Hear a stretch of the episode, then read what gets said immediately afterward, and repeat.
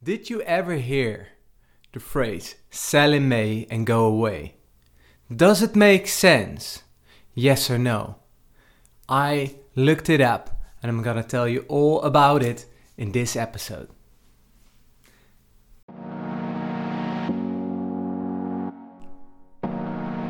This is Man's Search for Wealth, my journey to a healthy, fulfilled, happy, and financially abundant life. So let's get started. Sell in May and go away. Let's look at the history. Where does this phrase come from? And what does it mean? And why would we consider it selling our stocks in May and go away. So it's actually an uh, interesting story, and um, when I heard it the first time, I thought like, "Huh, what?" But it has all to do with history. So the sell in May and go away comes from a time uh, where uh, uh people from uh, the big cities would leave in in May leave the city in May to go to the, the countryside, to go and live in the countryside. Um, and that made that the, the markets were less uh, profitable during these seasons. So the, the six months, the, the, the summer, uh, summer months, the, the, the volumes would be lower and the risk of having an investment is higher because on lower volumes the, the differences are bigger because if there's less players in the market, uh, uh, uh a big sell uh, influence the, the course of your investment and you can get bigger drops in your portfolio. So that's why uh, we have this phrase sell in May, right? So to protect yourself from holiday sea or, or, summer season where a lot of people are taking holidays, time off, wanted to enjoy the nice weather uh, that sort of stuff. But then the question comes, right? Is it good to sell in May and go away and return in September? Um, the phrase says, um, one of the old English phrases says, sell in May, return on St. Leger's Day, which is has something to do with horse racing in the mid of September. Um, where uh, uh, mid of September people would return and start buying stocks again to prepare for the the the six profitable months to come, right?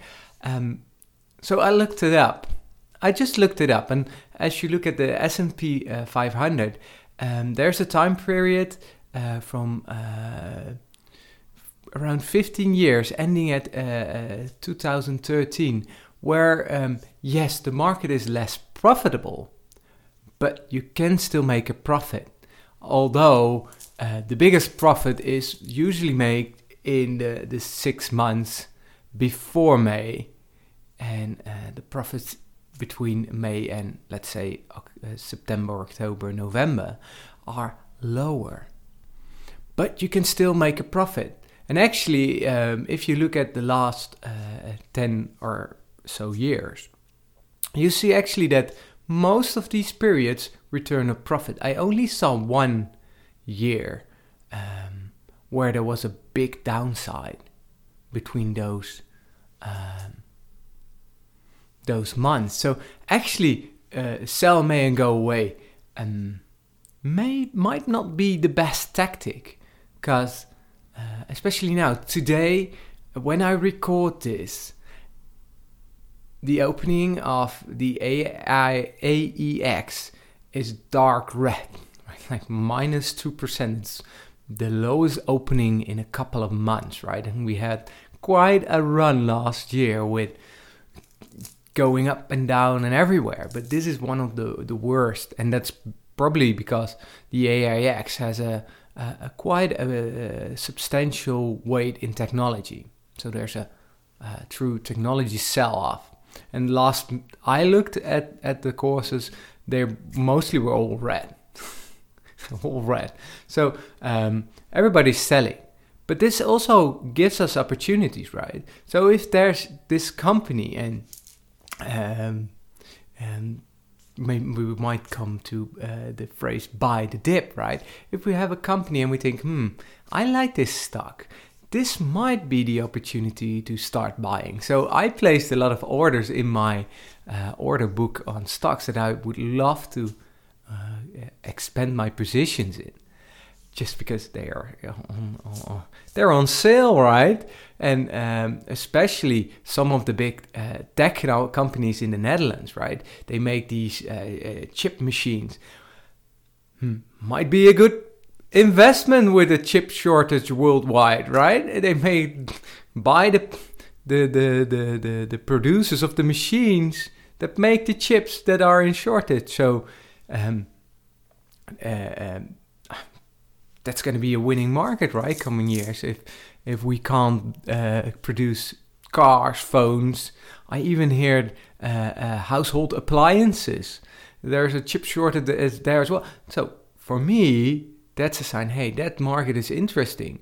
It's also high risk because if uh, the market turns around and we have a uh, overproduction of chips, which uh, is a, a possibility, right? Everybody's going to invest in production, and then um, uh, something happens, an economic crisis happens, or something, and nobody's buying. We have a uh, chips everywhere. We so then the, the prices drop, but I don't see that coming. So I'm willing to take that risk if the price is right, right? So that's the interesting thing, and um, in preparation of this uh, video or podcast, it depends on how you're listening today, um, I was thinking, I read this book from Tony Robbins, Unshakable, and he talks about this 60 40 portfolio. And then I, I think, looking at what's happening now, that uh, your stocks drop, that means that you're gonna invest your 40% that you uh, put in low risk, you're going to invest in stocks. And I think um, my opinion is that this is just one of those moments where you could, buy some really nice companies on discount just because everybody's selling tech. And we all know tech is here to stay. So um, that's what I wanted to say about sell in May, go away and sell in May. Um, I think yes, there uh, there's it might be affected. It's not for me. I'm here for the long run. I'm here. I, I, I, trust in the companies that I invested in, even if they're giving me big red numbers uh, today. Um, so get your investment strategy right. That's the most important. Stick to it and don't let the markets play your emotion because that's when you lose money. Thank you for listening to this episode. If you like this episode, Please leave a comment, subscribe to this channel, and see you next time. Bye bye.